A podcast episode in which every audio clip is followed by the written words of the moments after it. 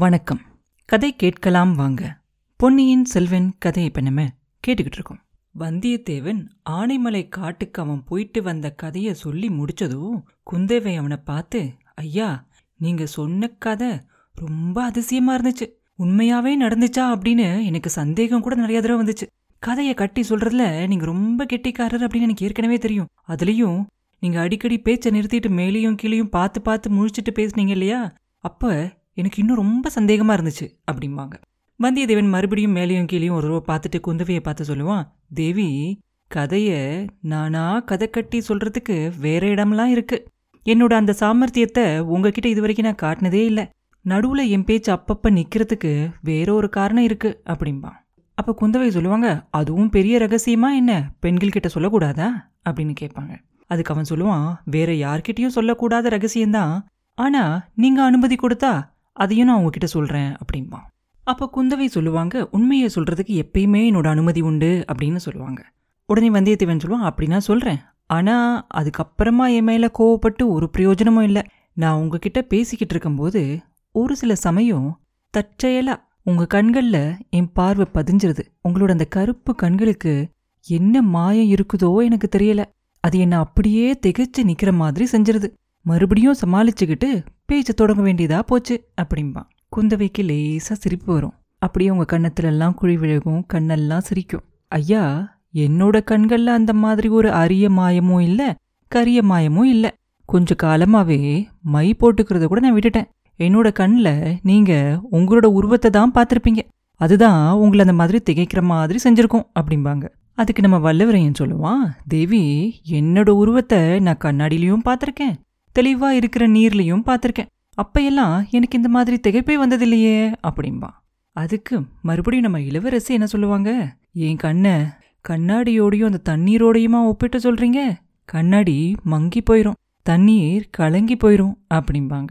அப்ப வந்தியத்தேவன் சொல்லுவான் கண்ணாடி மங்கி போனா தொடச்சி சுத்தம் செஞ்சிருவேன் தண்ணி கலங்காம பாத்துக்குவேன். உங்க கண்களோட இமை மூடி அந்த உருவத்தை திற மாதிரி மறைக்கிறத நான் தடுத்து நிறுத்த முடியாது இல்லையா? அப்படின்னு கேட்பான். அப்ப குந்தவை சொல்லுவாங்க கண்ணாடிக்கு எதிரில் நின்னாதான் உருவம் தெரியும். தண்ணி கலங்காம தெளிவா இருந்தாதான் உருவம் தெரியும். ஆனா என் கண்கள் திறந்திருந்தாலும் மூடியிருந்தாலும் நீங்க என் முன்னாடி வந்து இருந்தாலும் சரி இல்லாட்டியும் சரி உங்க உருவம் எப்பயுமே என் கண்கள்ல தான் இருக்கும். இந்த அதிசயத்தோட காரணம் என்ன அப்படின்னு உங்களால சொல்ல முடியுமா? அப்படின்னு கேட்பாங்க. அப்படியே வந்தியத்தேவனுக்கு உடம்பெல்லாம் சிலுத்து போயிடும் தெரியலே தேவி அப்படிம்பான் அதுக்கு அவங்க சொல்லுவாங்க தெரியாட்டி நான் சொல்றேன். உங்ககிட்ட தான் அந்த மாதிரி ஏதோ ஒரு மாய சக்தி இருக்குது. சோழக்குலத்தை பழிவாங்க வந்த வைர நெஞ்சம் படிச்ச நந்தினியோட உள்ளம் கூட உங்களை பார்த்து சஞ்சலப்பட்டுச்சு இல்லையா? அப்படிம்பாங்க. அப்ப வந்தியத்தேவன் சொல்லுவோம் கொஞ்ச நேரத்துக்கு முன்னாடி வரைக்கும் அமுதம் மாதிரி இனிக்கிற வார்த்தையா சொல்லிக்கிட்டு இருந்தீங்க. என்ன சந்தோஷப்படுத்திக்கிட்டு இருந்தீங்க.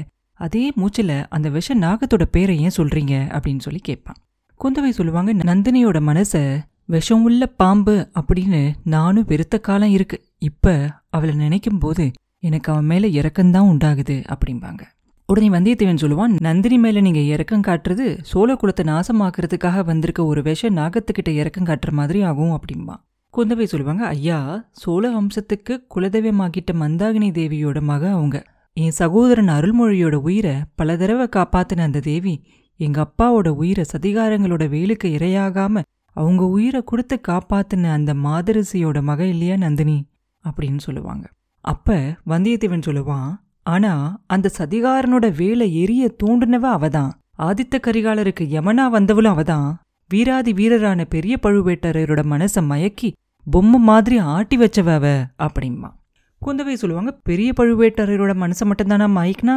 பார்த்திபேந்திர பல்லவன் கந்தன்மாறன் அந்த மாதிரி நிறைய பேரை அவ கைக்குள்ள போட்டிருக்கலையாவ இதெல்லாம் தெரிஞ்சிருந்தும் அவளை என்னால வெறுக்க முடியல. வீரபாண்டியனோட மரணத்துக்கு பழிவாங்கறதுக்காக தான் இவ்வளவும் அவ செஞ்சிருக்கா. எடுத்த காரியத்தை முடிச்சிட்டா. வீரமர குலத்துல பிறந்த பெண் அவ. அவ இப்படியெல்லாம் பயங்கரமான செயல்கள்ல இறங்குறதுக்கு நானும் ஒரு காரணமா இருந்தேன் அப்படிங்கறத நினைக்கும் போது எனக்கு ரொம்ப வருத்தமா இருக்கு. அவளோட சின்ன வயசுல பழையாறையிலிருந்து அவளை விரட்டி அடிச்சோம் அப்படிம்பாங்க. அப்ப வந்தியத்தேவன் சொல்லுவோம் நல்ல காரியம்தான் செஞ்சீங்க தேவி. உங்க எல்லாரோட மனசுல இருக்க இறக்க குணத்தால சோழ குலத்தோட பகைவனோட மக அப்படிங்கிற மறந்துட வேண்டாம். வீரபாண்டியனோட மகன் சோழரோட வீட்டுல வளர்ந்ததால என்ன மாதிரியெல்லாம் ஆபத்து வந்திருக்கு பாத்தீங்களா? வீரபாண்டியனோட மகளும் சோழர் வீட்டில் வளர்ந்து ஆதித்த கரிகாலரை கல்யாணம் செஞ்சுக்கிட்டு இருந்தா? அப்படிம்பா. அப்ப குந்தவை சொல்லுவாங்க ரொம்ப நல்லதா போயிருந்திருக்கும். ரெண்டு குலத்துக்கும் ரொம்ப நாளா இருந்திருக்கிற பகைமை எல்லாம் தீந்து போய் ரெண்டு குலமும் ஒன்னா சேர்ந்திருக்கும். ஆனா அந்த செய்தி உண்மையா இருக்குமா? அப்படின்னு கேட்பாங்க. எதை கேக்குறீங்க? அப்படிம்பா வந்தியத்தேவன் இல்ல நந்தினி வீரபாண்டியனோட மக அப்படின்னு சொல்றாங்களே அது உண்மையா இருக்குமா? அப்படின்னு குந்தவை கேட்க நந்தினி அந்த மாதிரி ஆதித்த கரிகாலர்கிட்ட சொன்னதை என் காதால நானே கேட்டேன் அப்படிம்பா. பெரிய பழுவேட்டரையும் கேட்டாரு. அதுதான் பெரிய பழுவேட்டரோட மனசை அடியோட மாத்திருச்சு. அவருக்கு அவ்வளோ கோபம் வரத்துக்கு அதுதான் காரணம். அந்த வார்த்தைகள் தான் இளவரசர் கரிகாலரோட உயிருக்கும் எவனா முடிஞ்சிச்சு அப்படிம்பா. அப்ப குந்தவை சொல்லுவாங்க கொஞ்சம் யோசிச்சு பாருங்க. கரிகாலம் மேல பழி வாங்கறதுக்காக தான் அவ அந்த மாதிரி சொல்லியிருப்பா அப்படின்னு தோணலையா? வீரபாண்டியனை கரிகாலன் கோபத்திலிருந்து காப்பாத்த நினைச்சப்ப அவளே வேற விதமா சொல்லியிருந்தா. பெத்த அப்பாவ காதலன் அப்படின்னு எந்த பெண்ணாவது அவ வாயால சொல்லியிருப்பாளா? அப்படின்னு கேட்பாங்க. அப்ப வந்தியத்தேவன் சொல்லுவான் தேவி கரிகாலர் அப்ப வெறி பிடிச்சவரா இருந்தார். அவ என்ன சொன்னாலோ இவர் என்ன புரிஞ்சுகிட்டாரோ யாருக்கு தெரியும்? கரிகாலர் சொன்னது தானே அவரே பின்னால நந்தினி எங்க அப்பா வீரபாண்டியன் அப்படின்னு சொன்னப்ப நம்பிட்டாரே. அது மட்டும் இல்லாம வீரபாண்டியன் இறந்ததுக்கு அப்புறம் அவளுக்கு இது தெரிஞ்சிருக்கலாம். அவ பிறப்பை பத்தின உண்மையை தெரிஞ்சுக்கிறதுக்காக நந்தினி என்னெல்லாம் செஞ்சா? அப்படிங்கறது உங்களுக்கு தெரியாதா? நடுராத்திரியில அவரோட அம்மாவோட ஆவிய மாதிரி நடிச்சு சுந்தர சோழரை பைத்தியம் பிடிக்க வைக்கலையாவ அது உங்க தோழி பார்த்துட்டு மயக்கம் போட்டு விழலையா? அப்படின்னு கேட்பான். அப்ப குந்தவை சொல்லுவாங்க பாதாள சிறையில மூணு வருஷமா அடைஞ்சிருந்து விடுதலையான பைத்தியக்காரனை ஆழ்வார்க்கடியன் பயமுறுத்தி கேட்டப்ப அவன் சொன்னது உங்களுக்கு தெரிஞ்சிருக்கும் அப்படிம்பாங்க. வந்தியத்தேவன் சொல்லுவான் தெரியாம என்ன? நந்தினிக்கும் அவளோட சகோதரனுக்கும் அவன் தான் அப்பா அப்படின்னு சொன்னான் அப்படிம்பான். குந்தவை சொல்லுவாங்க அது உண்மையா இருக்கலாம் இல்லையா அப்படின்னு கேட்பாங்க. அதுக்கு வந்தியத்தேவன் சொல்லுவான் அப்படின்னா ஒரு சில சமயம் பொய்க்கு கூட ரொம்ப வலிமை உண்டாயிருது. அரண்மனைக்குள்ளேயே வளர்ந்து சண்டை அப்படின்னாலே பார்த்து பயந்து ஓடுற பழைய மதுராந்தக தேவர் அவர் வீரபாண்டியனோட மகன் அப்படின்னு தெரிஞ்சுக்கிட்டதுக்கு அப்புறம் எப்படி ஒரு வீரர் ஆயிட்டாரு அப்படிங்கறத நீங்க மட்டும் பார்த்திருந்தா பிரமிச்சு போயிருப்பீங்க. ஒரு தடவை சின்ன பழுவேட்டரையர் அவரோட வயிற கையால என் தோலை பிடிச்சார். அதை நினைச்சா இன்னமும் அவர் பிடிச்ச இடத்துல எனக்கு வலிக்குது. அப்படிப்பட்ட மகா வீரனோட நம்ம எல்லாம் கோழை அப்படின்னு நினைச்சுக்கிட்டு இருந்த மதுராந்தகன் சரிசமமா வால் சண்டை போட்ட காட்சிய நான் என்னைக்கும் மறக்க முடியாது அப்படின்பா அப்ப குந்தவை சொல்லுவாங்க அதனால தான் எனக்கும் நீங்க சொன்ன வார்த்தையில சந்தேகம் உண்டாகுது அப்படின்னு சொன்னேன் அப்படிம்பாங்க. வந்தியத்தேவன் சொல்லுவான் நம்ப முடியாத சம்பவம் தான் நந்தினியோட மூடு பல்லக்குல பிரயாணம் செஞ்சுக்கிட்டு இருந்தவனும் பழுவேட்டரர்களோட பேரை சொன்னாலே நடுங்கிக்கிட்டு இருந்தவனும் இந்த பழைய மதுராந்தகன். இன்னைக்கு சின்ன பழுவேட்டரரோட சரிக்கு சமமா நின்னு வாழ்போர் செய்வான் அப்படின்னு யாராவது நம்ப முடியுமா? ஆனாலும் அது உண்மையில நடந்தது அப்படிங்கிறத ஆழ்வார்க்கடியான் திரும்பி வந்து உங்களுக்கு சொல்லுவான் அப்படிம்பா. அப்ப குந்தவை கேட்பாங்க உங்களால நந்தினி தேவியை பார்க்க முடியலையா? அப்படின்னு கேட்பாங்க. அதுக்கு அவன் சொல்லுவான் அந்த பெண் உருவம் பிடிச்ச அந்த ராட்சசியை நான் ஏன் பார்க்கணும் அப்படின்பா மறுபடியும் குந்தவையை சொல்லுவாங்க நந்தினியை பற்றி இனிமேல் அந்த மாதிரி சொல்லாதீங்க. என்னைக்காவது ஒரு நாள் நானே அவளை சந்திப்பேன். உண்மையில் அவளோட அப்பா யாரு? அப்படிங்கிற ரகசியத்தை நானும் தெரிஞ்சுக்குவேன். ஆனால் ஒன்று தெரிஞ்சுக்கோங்க நந்தினியை பற்றி என்கிட்ட இனிமேல் எதுவும் தப்பாகவே நீங்கள் சொல்லவே கூடாது. அவளோட அப்பா யாராக இருந்தாலும் அவளோட அம்மா யாரு அப்படிங்கிறதுல சந்தேகமே இல்லை இல்லையா? அவன் மேலே நான் அன்பு வச்சிருக்க அது ஒரு காரணமே போதும். அதுக்கு மேலே இன்னொரு முக்கிய காரணமும் இருக்குது அப்படிம்பாங்க. அவங்க சொல்லி முடிக்கிறதுக்குள்ள வந்தியத்தேவன் அது என்ன காரணம் அப்படின்னு கேட்பான்.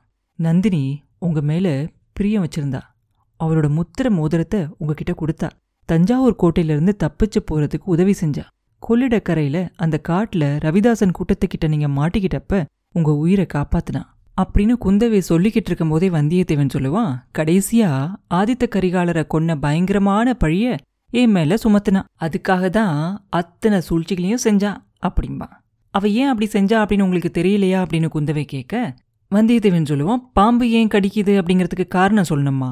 இல்ல சிறுத்தை ஏன் பாயுது அப்படிங்கிறதுக்கு காரணம் சொல்லணுமா? அப்படின்னு கேட்பான்.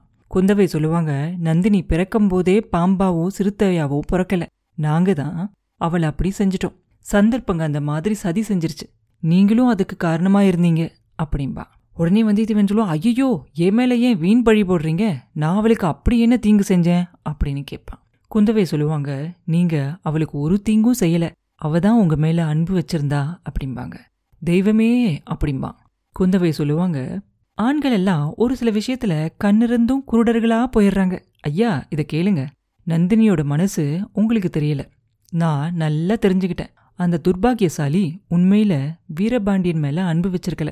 ஆதித்த கரிகாலர் மேல அவளுக்கு உண்மையான நேசம் கிடையாது. அவர் மேல அன்பு வச்ச மாதிரி நடிச்சதெல்லாம் அவ அந்த அரச பீடத்துல ஏறி உட்கார்றதுக்காக தான் அப்படிம்பாங்க. அப்ப வந்தியத்தேவன் சொல்லுவான் அது எனக்கும் தெரியும் தேவி. அவளோட மனசுல அன்புக்கு கொஞ்சம் கூட இடமே இல்லை அப்படிம்பான் குந்தவை சொல்லுவாங்க அது தப்பு. உங்களை பார்த்த போதுதான் அவ மனசுல உண்மையான அன்பு வந்துச்சு. உங்ககிட்ட நல்ல பேர் வாங்குறதுக்காக அவ எதை வேணாலும் செய்யறதுக்காக தயாரா இருந்தா அப்படிம்பாங்க. அவங்க சொல்லி முடிக்கிறதுக்குள்ள வந்தியத்தேவன் சொல்லுவான் ஆமா ஆமா. என் மேல இளவரசரை கொன்ன பழிய சுமத்துறதுக்காக தயாரா இருந்தா அப்படிம்பா.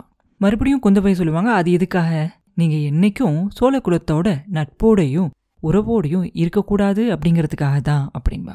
அப்ப வந்தியத்தேவன் கேட்பான் அதுக்காக என்னை தஞ்சாவூர் ராஜவீதியில நாற்றந்தியில அந்த கழுவுல ஏத்தி என்னை கொல்றதுக்காக ஏற்பாடு செஞ்சுட்டா. அதை விட அவளோட கையில பிடிச்சிருந்த கத்தியாலேயே என்னையும் கொண்டிருக்கலாமே அப்படின்னு கேட்பான். குந்தவை சொல்லுவாங்க உங்களை கொல்ல நினைச்சிருந்தா அந்த மாதிரி செஞ்சிருக்கலாம்.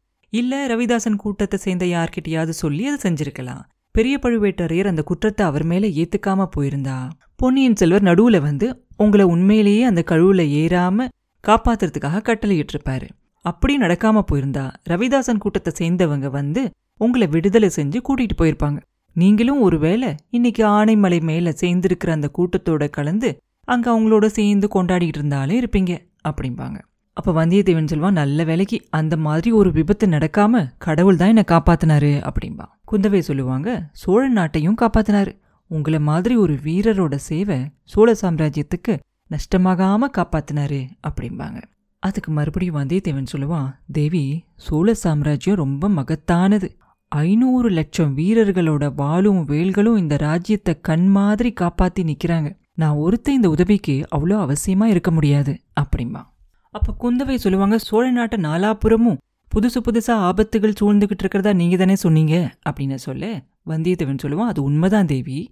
ரவிதாசனோட சூழ்ச்சி திறன் ரொம்ப அதிசயமானது. பாண்டிய நாட்டு சிங்காதனத்துக்கு உரிமையானவங்க அப்படின்னு சொல்லி ரெண்டு பேரை உண்டாக்கிட்டான். முன்னாடியே ஒரு சின்ன குழந்தைய கொள்ளிடக்கரை காட்டுல பாண்டியம் மன்னன் அப்படின்னு பட்டம் சூட்டினான். அந்த பராங்குசன் நெடுஞ்செழியனோட இப்ப அமரபுஜங்கன் நெடுஞ்செழியன் ஒருத்தனும் சேர்ந்துட்டான் அப்படிம்பா. அது யார் அமரபுஜங்கன் நெடுஞ்செழியன்? அப்படின்னு குந்தவை கேட்க நம்ம பழைய மதுராந்தகரோட பேரு இப்ப அதுதான். பாண்டிய அரசுக்கு உரிமை உள்ளவன மதுராந்தகன் அப்படிங்கிற பேரை வச்சுக்கிட்டு சொல்ல முடியுமா? முடியாது இல்லையா சின்ன பழுவேட்டரையர் அருவி பள்ளத்துல வீழ்ந்ததும் மலை உச்சியில பாண்டியன் அமரபுஜங்கன் நெடுஞ்சலையன் வாழ்க அப்படின்னு வந்த கோஷம் அந்த பெரிய அருவி விழுகிற சத்தத்தையும் அடக்கிக்கிட்டு வந்துச்சு அப்படிம்பா. அப்ப குந்தவை கேட்பாங்க இந்த மாதிரி ரெண்டு பேரை உரிமையாளர் ஆக்குறதுல ரவிதாசனுக்கு அப்படி என்ன லாபம் கிடைக்கும் அப்படின்னு கேட்பாங்க. அதுக்கு வந்தியத்தேவன் சொல்லுவான் ஒருத்தனுக்கு ஏதாவது ஆபத்து வந்துச்சுன்னா இன்னொருத்தன் கையில இருக்கட்டுமே அப்படின்னு தான் ஒருத்தனை வச்சு இலங்கை அரசன் மகிந்தனோட உதவியை வாங்கலாம். இன்னொருத்தனை வச்சு சேர அரசனோட கூட்டுறவை வாங்கலாம் அப்படின்னு அவன் முயற்சி செய்வான் அப்படின்பா. குந்தவை சொல்லுவாங்க ஐயா என் சகோதரனும் நீங்களும் சேர்ந்து சதி செஞ்சு உத்தம சோழரோட தலையில மணிமுகுடத்தை சூட்டிட்டீங்க. உத்தம சோழருக்கு நீங்க பெரிய நல்லது செஞ்சுட்டு தான் எனக்கு தோணல. இப்ப சோழ சாம்ராஜ்யத்தோட பாரத்தை தாங்கிறது அவ்வளோ சாதாரண விஷயம் இல்லை அப்படின்னு சொல்லுவாங்க. அப்ப வந்தியத்தேவன் சொல்லுவான் சோழ சாம்ராஜ்யத்தோட பாரத்தை தாங்கிறது இப்ப ரொம்ப கஷ்டமான விஷயந்தான் ஆனா அத உத்தம சோழரா தாங்க போறாரு. அவரு அவரோட அம்மாவுக்கு உதவியா கோயில் திருப்பணியில் தான் காலம் கழிக்க போறாரு. சோழ சாம்ராஜ்யத்தை தாங்க போறதும் பாதுகாக்க போறதும் உங்க தம்பி அருள்மொழி தேவர் தான் அப்படிம்பா. அப்போ குந்தவை சொல்லுங்க ஆமாம் நீங்க சொல்றது உண்மைதான். அருள்மொழிக்கு அதுக்கு ஆற்றலும் இருக்கு. ஆனா அவன் வயசுல சின்னவன். அனுபவம் இல்லாதவன். சோழ சாம்ராஜ்யத்தை தாங்கி வந்த ரெண்டு பெரிய வைர தூண்கள் பழுவூர் அரசுகள் ரெண்டு பேரும் போயிட்டாங்க. பெரியவங்க நம்மளை விட்டு போயிட்டாங்க. நீங்க சொல்றத பார்த்தா சின்ன பழுவேட்டரையர் பிழைக்கிறது ரொம்ப கஷ்டம் அப்படின்னு எனக்கு தோணுது அப்படிம்பாங்க. அப்ப வந்தியத்தேவன் சொல்லுவான் அவர் பிழைச்சு வந்தாலும் ராஜ்யத்துக்கு பயன்பட மாட்டாரு. அவரோட மகளையும் மருமகனையும் நினைச்சு நொந்துகிட்டே இருப்பாரு அப்படிம்பா. அப்ப குந்தவை சொல்லுவாங்க சம்புவரையரும் அதே நிலைமையில தான் இருக்காரு கொஞ்ச நாளாவே அவரோட மனசும் உடம்பும் சோர்ந்து பலவீனமாயிருச்சு. மலையமானைக்கு முன்னாடியே வயசா இருந்துச்சு அவரோட பேரர்கள்ல ஒருத்தன் இறந்து போயிட்டும் இன்னொருத்தனுக்கு பட்டம் இல்ல அப்படின்னு தெரிஞ்ச உடனே அவரும் தளர்ந்து போயிட்டாரு. கொடும்பாலூர் பெரிய வேளாரோட மனசும் ஒரு நிலையில இல்ல. அருள்மொழி முடிசூட்டிக்க போறதா சொல்லிட்டு கடைசி நிமிஷம் ஏமாத்தினதை அவரால மன்னிக்க முடியல. வானதியை அருள்மொழி கல்யாணம் பண்ணிக்கிட்டதுல கூட அவருக்கு திருப்தி ஏற்படல. இனிமேல ராஜ்ய விவகாரத்துல எல்லாம் தலையிட மாட்டேன் அப்படின்னு சொல்லிட்டு கொடும்பாலூர்ல போய் கோயில் காரியங்கள் செய்ய போறதா சொல்லிட்டு போயிட்டாரு. கடம்பூர் மாளிகையில நடந்த அந்த சதி கூட்டத்துல கலந்துக்கிட்ட எல்லா சிற்றரசர்களும் அவங்க ஒன்று நினைக்க காரியம் வேற விதமா முடிஞ்சதை பத்தி ரொம்ப வருத்தப்படுறாங்க. ஐயா அருள்மொழிக்கு உதவி செய்ய துணையா இருக்க யாராவது வேணும். வீரத்தோட சேர்ந்து அறிவு திறமையும் உள்ள நல்ல நண்பர்கள் அவனுக்கு வேணும் அப்படின்னு சொல்லுவாங்க.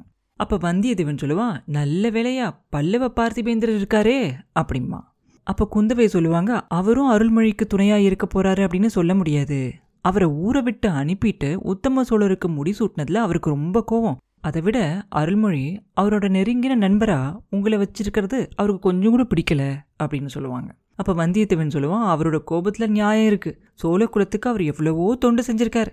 நானும் புதுசா வந்தவன். அவர்கிட்ட நான் வேணும்னா போய் மன்னிப்பு கேட்டுக்கிறேன் அப்படின்பா குந்தவை கொஞ்சம் யோசிச்சுட்டு சொல்லுவாங்க. அது எரியிற தீல என்னையை விடுற மாதிரி இருக்கும் அப்படிம்பாங்க. அதுக்கு வந்தியத்தேவன் சொல்லுவான் பார்த்திபேந்திரர் மகாவீரர் அவரை சமாதானப்படுத்துறதுக்கு வேற வழி இல்லையா? அப்படின்னு கேட்பான். அப்போ குந்தவை சொல்லுவாங்க அவரே அந்த வழியை சொன்னாரு எங்க அப்பா கிட்டேயும் அவரோட விருப்பத்தை சொன்னாரு அப்படிம்பாங்க. வந்தியத்தேவன் கேட்பான் பார்த்திபேந்திர பல்லவரோட விருப்பத்தை நிறைவேற்றுறதுக்கு சக்கரவர்த்தி முடியாதுன்னு சொல்லியிருக்க மாட்டாரு அப்படின்பா அதுக்கு குந்தவை சொல்லுவாங்க ஆனா அது சக்கரவர்த்தியோட விருப்பம் இல்லையே அவரோட மகளை பொறுத்தது. அவரோட மக அதை ஏத்துக்க மாட்டேன் அப்படின்னு சொல்லிட்டா. சிவன் கோயிலுக்கு மலர் கட்டி கொடுத்துக்கிட்டு இருந்த ஒருத்தனை திடீர்னு சிங்காதனம் ஏறி மணிமகுடம் சூட்டிக்கிறத பார்த்து பல்லவ குல தோன்றலுக்கு பொறுக்கல. கடல்ல படகு விட்டுக்கிட்டு இருந்த ஒரு பெண் சிங்காதனம் ஏறுறத பத்தி அவரால பொறுத்துக்கவே முடியல. பழைய பல்லவ நாட்டுக்கு அவரை சுதந்திர மன்னனாக்கி சிலாசாசனம் எழுதுற உரிமை கொடுக்கணும் அப்படின்னு சொல்லி கேட்டாரு அப்படிம்பாங்க. அப்ப வந்தியத்தேவன் சொல்லுவான் ஆஹா அது எப்படி கொடுக்க முடியும்? சோழ ராஜ்யத்தை சின்ன பின்னப்படுத்துற மாதிரியால ஆயிரும் அப்படின்னு கேட்பான். குந்தவை சொல்லுவாங்க அந்த உரிமையை கொடுக்கறதுக்கு எங்க அப்பா சம்மதிச்சிட்டாரு. அதோட பல்லவ குமாரர் நிக்கல. முன்னாடி ஒரு தடவை பல்லவ அரசகுமாரி சோழ குலத்து குமாரன் ஒருத்தனை கல்யாணம் பண்ணிக்கிட்டாலாம். அதுக்கு பதிலா சுந்தர சோழரோட மகளை அவருக்கு கல்யாணம் செஞ்சு கொடுக்கணும் அப்படின்னு கேட்டாராம். அப்படிம்பாங்க. இதை கேட்டதும் வந்தியத்தேவனோட முகத்துல ஒரே வேதனையா இருக்கும். அதை மறைச்சிக்கிறதுக்காக அவன் முகத்தை வேற பக்கமா திருப்பிக்கிட்டுருவான் குந்தவையோட முகத்துல ஒரு மாதிரி ஒரு பொன் சிரிப்பு தெரியும். வேணும்னே அதுக்கு மேல எதுவுமே சொல்லாம பேசாம இருப்பாங்க கொஞ்ச நேரம். கொஞ்ச நேரம் பொறுத்திருந்துட்டு வந்தியத்தேவனால அதுக்கு மேல முடியாது. அதுக்கு சக்கரவர்த்தி என்ன பதில் சொன்னாரா? அப்படின்னு கேட்பான். அதுக்கு சக்கரவர்த்தி எப்படி பதில் சொல்ல முடியும்? அது அவர் மகளோட விருப்பத்தை பொறுத்தது இல்லையா சக்கரவர்த்தி அவரோட மகளை கேட்டாரா? அப்படிம்பாங்க குந்தவை. உடனே வந்தியத்தேவன் சக்கரவர்த்தியோட மக அதுக்கு என்ன பதில் சொன்னாங்களா? அப்படின்னு கேட்பான். குந்தவை சொல்லுவாங்க பார்த்திபேந்திரனை கைப்பிடிக்க சம்மதம் இல்லை அப்படின்னு சொல்லிட்டாங்களாம் அப்படிம்பாங்க. உடனே வந்தியத்தேவனுக்கு ரொம்ப ஆர்வமாயிரும். ஏன் ஏன்? அப்படின்னு சொல்லி கேட்பான். அப்ப குந்தவை சொல்லுவாங்க சக்கரவர்த்தியோட திருமகளும் காரணம் சொன்னாலாம். தெய்வ பொன்னி நதி பாயிற புனல் நாட்டை விட்டு வெளிநாட்டுக்கு போக விருப்பமில்ல அப்படின்னு சொன்னாலாம் அப்படிம்பாங்க. உடனே வந்தியத்தேவன் கேட்பான் அது ஒன்று மட்டும்தானா காரணம்? அப்படின்னு கேட்பான் அப்போ குந்தவை சொல்லுவாங்க வேற காரணமும் இருக்கலாம். அதை ஆர்வத்தோட கேட்குறவங்களுக்கு இல்லையா சொல்லணும். ஏனோ தானோ அப்படின்னு கேட்குறவங்க கிட்ட எதுக்காக சொல்லணும்? அப்படிம்பாங்க. உடனே வந்தியத்தேவன் சொல்லுவான் தேவி ரொம்ப ரொம்ப ஆர்வத்தோட கேட்குறேன் அப்படிம்பா. குந்தவை சொல்லுவாங்க அவ்வளோ அக்கறையும் ஆர்வமும் இருக்கிறவங்க அவங்களாவே அதை தெரிஞ்சுக்குவாங்க. அவங்களுக்கு சொல்லி தெரிய வைக்கணுங்கிற அவசியமே இல்லை அப்படிம்பாங்க.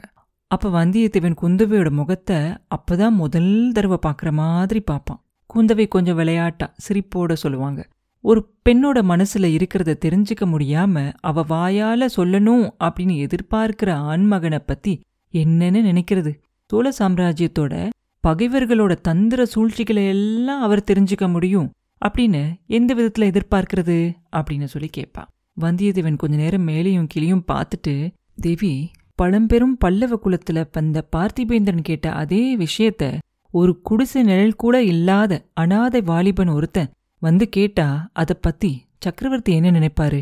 அப்படின்பா அப்ப குந்தவை சொல்லுவாங்க அவர் என்ன நினைச்சாலும் அவர் மகளோட விருப்பம் என்ன? அப்படிங்கறத கேட்பாரு. அதுபடிதான் அவர் பதில் சொல்லுவாரு அப்படிம்பாங்க. உடனே வந்தியத்தேவன் கேட்பான் தேவி சக்கரவர்த்தியோட திருக்குமாரி அதுக்கு என்ன பதில் சொல்லியிருப்பாங்க? அப்படின்னு கேட்பான். குந்தவை சொல்லுவாங்க இப்படி சுத்தி வளைச்சு கேட்டு எதுக்காக கஷ்டப்படணும்? சக்கரவர்த்தி கிட்டே நேர்ல கேட்டு பார்த்துட்டா போச்சு. பதில் உடனே தெரிஞ்சு போயிடும் அப்படிம்பாங்க. வந்தியத்தேவன் சொல்லுவான் அது எப்படி கேட்க முடியும்? ஈழத்திலிருந்து வேங்கி வரைக்கும் ஒரு கூடை நிழல்ல ஆள்ற மன்னர் மன்னர் கிட்ட போய் அவரோட மகளை கல்யாணம் பண்ணி கொடுக்க சொல்லி ஊர் பேரில்லாத வாலிபன் உற்றார் உறவினர் இல்லாத அனாதை சிறுவன் எப்படி போய் துணிஞ்சு கேட்க முடியும் அப்படின்னு கேட்பான். அப்ப குந்தவை சொல்லுவாங்க வானர் குலத்துல பிறந்த வீரருக்கு இவ்வளோ தன்னடக்கம் எங்கிருந்து வந்துச்சு? முதல் முதல்ல நான் உங்களை பார்த்தப்ப நீங்க உங்க குலத்தோட பெருமையை பத்தி சொன்னதெல்லாம் நான் மறந்து போகல. சேர சோழ பாண்டியர்களோட அரண்மனைகள்ல ஆண் குழந்தைகள் பிறந்தா அந்த குழந்தைகளோட மார்பிள் அகலமா இருந்தா மாவழி வாணனின் பேரெல்லாம் அதுல எழுதுவாங்க. அவங்க வரலாற்றெல்லாம் அந்த குழந்தைகளோட மார்பில் எழுதுவாங்க. அப்படின்னும் மூவேந்தர்களும் வந்து வானர் குலத்து மன்னரை பார்க்கறதுக்காக காத்துக்கிட்டு இருப்பாங்க அப்படின்னும் அப்ப புலவர்கள் அந்த மன்னர்கிட்ட வாங்கிக்கிட்டு போற பரிசுகளை பார்த்து இது ஏன் குதிரை? இது ஏன் யானை? இது ஏன் கிரீடம்? இது என் கூட? அப்படின்னு அவங்க பேசிக்குவாங்க. அப்படின்னு சொன்னீங்க. அப்படி பெருமை அடிச்சுக்கிட்டவர் இவ்வளோ அடக்கமா எப்ப மாறுனீங்க? அப்படின்னு சொல்லி கேட்பாங்க. அதுக்கு வந்தியத்தேவன் சொல்லுவான் அதுக்கு உங்க தம்பியோட சிநேகம்தான் காரணம். பழைய குல பெருமையை பத்தி பேசி சந்தோஷப்படுறது அருள்மொழிவர்மருக்கு பிடிக்காது. சூரிய குலத்துல தோன்றின கரிகால் வளைவன் வம்சத்தை சேர்ந்தவர் அப்படின்னும் விஜயாலய சோழரோட பேரன் அப்படின்னு சொல்லி பெருமைப்பட அவருக்கு பிடிக்கிறதில்ல. அந்த மாதிரி யாராவது சொன்னா அவர் சிரிக்கிறாரு. ஒரு நாள் அவர் என்கிட்ட என்ன சொன்னார் தெரியுமா? என் குலத்து முன்னோர்கள் எல்லாம் இது வரைக்கும் என்ன செஞ்சிருக்காங்களோ அது எல்லாத்தையும் செப்பு பட்டயத்திலையும் சிலாசாசனத்திலையும் எழுதிட்டு போயிருக்காங்க. அந்த மாதிரி இல்லாம நான் என்ன சாதனை செஞ்சேன்? அப்படின்னு நான் சாதிச்சதுக்கு அப்புறமா அந்த காரியங்களை எல்லாத்தையும் இந்த மாதிரி செப்பேடுகள்லையும் சிலாசாசனத்திலையும் எழுதணும். அப்படி எழுதி அதெல்லாம் உண்மையான கீர்த்தியா மாத்தணும் அப்படின்னு சொன்னாரு. தேவி நானும் அவரோட கருத்தை ஒத்துக்கிறேன். பழைய குல பெருமையை பேசுறத விட்டுட்டேன். உங்க அப்பா கிட்ட போய் என் பழைய குல பெருமையை சொல்லி உங்க கையை பிடிக்கிற பாக்கியத்தை நான் கேட்க மாட்டேன். அருள்மொழிவர்மரோட நானும் இந்த சோழ சாம்ராஜ்யத்தோட மேன்மைக்காக எங்க ஆயுள அர்ப்பணிக்கிறதா சத்தியம் செஞ்சிருக்கேன். நாலு திசைகள்லயும் அவரோட போய் போர் செஞ்சு நாலா பக்கத்துலயும் புலிக்கொடிய நாட்ட போறோம். அந்த மாதிரி எல்லா நாடுகளுக்கும் போய் நான் வெற்றி மாலைகளோட திரும்பி வரும்போது சுந்தர சோழ சக்கரவர்த்தி கிட்ட போய் இதோ நான் போட்டுக்கிட்டு வந்திருக்க இந்த வெற்றி மாலைகளை உங்க திருக்குமாரியோட கழுத்துல சூட அனுமதி கொடுங்க அப்படின்னு வேண்டி கேட்டுக்குவேன். இலங்கைக்கு போய் மகிந்தனை ஜெயிச்சு பாண்டியன் மகுடத்தையும் ரத்தினஹாரத்தையும் கொண்டு வந்து இளவரசி முன்னால வைப்பேன். வச்சுட்டு உங்க கைய பிடிக்கிறதுக்கு நான் தகுதியுள்ளவனா இருந்தா அந்த பாக்கியத்தை எனக்கு கொடுங்க அப்படின்னு சொல்லி பெருமையோட கேட்பேன் அப்படிம்பா. அப்போ குந்தவை சொல்லுவாங்க ஐயா உங்களோட தீர்மானத்தை நான் பாராட்டுறேன். உங்களுக்கும் பார்த்திபேந்திரரோட மனப்போக்குக்கும் உள்ள வேற்றுமையை பார்த்து ரொம்ப சந்தோஷப்படுறேன். ஆனா ஆண்களான நீங்க தான் இதையெல்லாம் செய்யலாம். வெற்றிகளையும் சாதனைகளையும் கொண்டு வந்து சமர்ப்பிக்கலாம். அதை பத்தி பெருமை அடையலாம். பெண்ணா பிறந்தவங்களுக்கு இது ஒண்ணுமே சாத்தியமில்லாம போயிருச்சு. அவங்களுக்கு தேவையும் இல்லை. அரச குலத்துல பிறந்த பெண்களுக்கு சுயம்வரம் நடத்துற பழக்கம் நம்ம நாட்டுல ரொம்ப காலமா இருந்துகிட்டு வருது. இப்ப என்னமோ மறைஞ்சு போயிருச்சு. ஐயா எங்க அப்பா எனக்கு ஒரு சுயம்வரம் நடத்தி அதுக்கு இந்த பரந்த தேசத்துல இருந்த அத்தனை அரச குமாரர்களையும் கூட்டிகிட்டு வந்திருந்தா என் கையில இருக்க மாலிய அவங்க யார் கழுத்துலயும் போட்டிருக்க மாட்டேன். தஞ்சாவூர் கோட்டையிலேருந்து தப்பிச்சு ஓடி வந்து பழையாறை ஆலய பட்டரோட துணையோட ஓடத்துல ஏறி ஓடைய கடந்து அரண்மனை தோட்டத்துக்குள்ள புகுந்து என்ன தனியா சந்திச்ச அனாதை வாலிபர் அத்தனை அரசகுமாரர்களுக்கும் நடுவில் நடுவுல எங்கேயாவது இருக்காரா அப்படின்னு தேடுவேன். அவரோட கழுத்துல தான் என் கையில இருக்கிற சுயம்வர மாலையை போடுவேன் அப்படின்னு சொல்லுவாங்க. வந்தியத்தேவனோட காதில் ஆயிரம் ஆயிரம் கிண்கிணிகள் அப்படியே சத்தம் கேட்கும். வானத்திலிருந்து அப்படியே பொன் மழையா அவன் மேல பொழியும். அப்படியே பூவும் தளிர்களும் குலுங்கி அவன் மேல விழுகிற மாதிரி அவனுக்கு தோணும். அப்படியே பட்டாம்பூச்சிகள் எல்லாம் மேல பறக்கிற மாதிரி அவனுக்கு தோணும். இது வரைக்கும் உட்கார்ந்திருந்த வந்தியத்தேவன் எந்திரிச்சு நிற்பான் உடனே குந்தவை கேட்பாங்க நான் சொன்னது உங்களுக்கு பிடிக்கலையா? அப்படின்னு கேட்பாங்க. அப்ப வந்தியத்தேவன் சொல்லுவான் நல்லா கேட்டீங்க. நான் முழிச்சிருக்கேனா? என் காதல விழுந்ததெல்லாம் உண்மைதானா? இல்லை கனவு காண்றேனா? அப்படின்னு சோதிச்சு பார்த்தேன். கனவு காணல உண்மைதான் அப்படின்னு தெரிஞ்சுக்கிட்டேன்.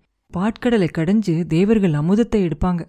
அத சாப்பிட்டதுக்கு அப்புறமா அமரராவாங்க அப்படின்னு நான் கேள்விப்பட்டிருக்கேன். நீங்க இப்ப சொன்ன வார்த்தைகள் என்னை அந்த மாதிரி அமுதத்தை சாப்பிட வச்சுச்சு. எனக்கு புதுசா ஒரு உயிர் கொடுத்துருக்கு. அப்படிம்பா. அப்போ குந்தவை சொல்லுவாங்க ஐயா ஒன்று மாத்திரம் ஞாபகத்துல வச்சுக்கோங்க. நீங்க போற இடமெல்லாம் எத்தனையோ ஆபத்துக்கள்லாம் உங்களுக்கு வரும். எவ்வளவோ போர்கள்ல நீங்க போர் செய்வீங்க. பகைவர்களோட வஞ்சக சூழ்ச்சியால உங்களை மேலுலகம் அனுப்புறதுக்காக முயற்சி செய்வாங்க. அப்படி ஏதாவது உங்க உயிருக்கு ஆபத்து வந்தா இந்த பெருமை வாய்ந்த சோழ குலத்துல பிறந்த ஒரு இளவரசி கல்யாணம் ஆகிறதுக்கு முன்னாலேயே கைம்பெண்ணாவா? இதை மறந்துடாதீங்க அப்படின்னு சொல்லுவாங்க. அப்ப வந்தியத்தேவன் சொல்லுவான் தேவி அப்படியெல்லாம் ஒன்றும் நிச்சயமா நடக்காது. நான் தான் அமுதத்தை சாப்பிட்டுட்டேனே அமரனாகிட்டேனே. எனக்கு இனி மரணமே இல்லை. அப்படியே கும்ம இருட்டா இருக்கிற ஒரு காட்டுக்குள்ளர மழையும் இடியும் பேஞ்சுக்கிட்டே இருந்து நான் திசை தெரியாம தடுமாறுற சமயத்துல நீங்க அந்த காட்டுக்கு நடுவுல இருக்கிற ஒரு வீட்ல இருக்கிற ஜன்னலுக்கு பக்கத்துல விளக்கேத்தி வச்சு எனக்காக காத்துக்கிட்டு இருப்பீங்க. அந்த ஞாபகம் எனக்கு தைரியத்தை கொடுத்து அந்த காத்து மலை அந்த காடு எல்லாத்துல இருந்தும் தப்பிக்கிறதுக்கு துணையா இருக்கும். அலைக்கடலுக்கு நடுவுல நான் கப்பல்ல ஏறி நாளும் வாரமும் மாதமும் கணக்கு தெரியாம மறந்து போய் திக்கு தெரியாம கதி கலங்கி நிற்கும்போது சப்தரிஷி மண்டலத்துக்கு அடியில என்னைக்கும் நிலைச்சு நிக்கிற அந்த சுடர் விட்டு வழிகாட்டுற துருவ நட்சத்திரமா நீங்க ஒளி வீசி தெரிவீங்க. நான் திசைய தெரிஞ்சுக்கிட்டு என் கப்பலை திருப்பிக்கிட்டு வருவேன்.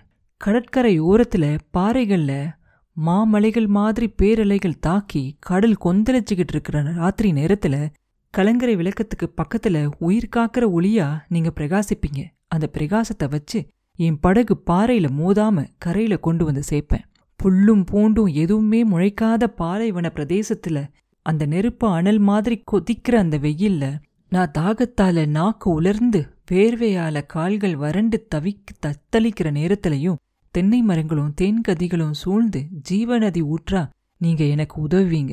தேவி இந்த விரிஞ்ச உலகத்துல நான் எங்க போனாலும் எத்தனை கஷ்டங்களுக்கு உட்பட்டாலும் ஒரு நாள் கட்டாயம் திரும்பி வருவேன். திரும்பி வந்து உங்க கைப்பிடிச்சு கல்யாணம் பண்ணிக்குவேன். இந்த என்னோட இந்த எண்ணத்தை நிறைவேற்றுற வரைக்கும் என்ன எமன் நெருங்க மாட்டான்.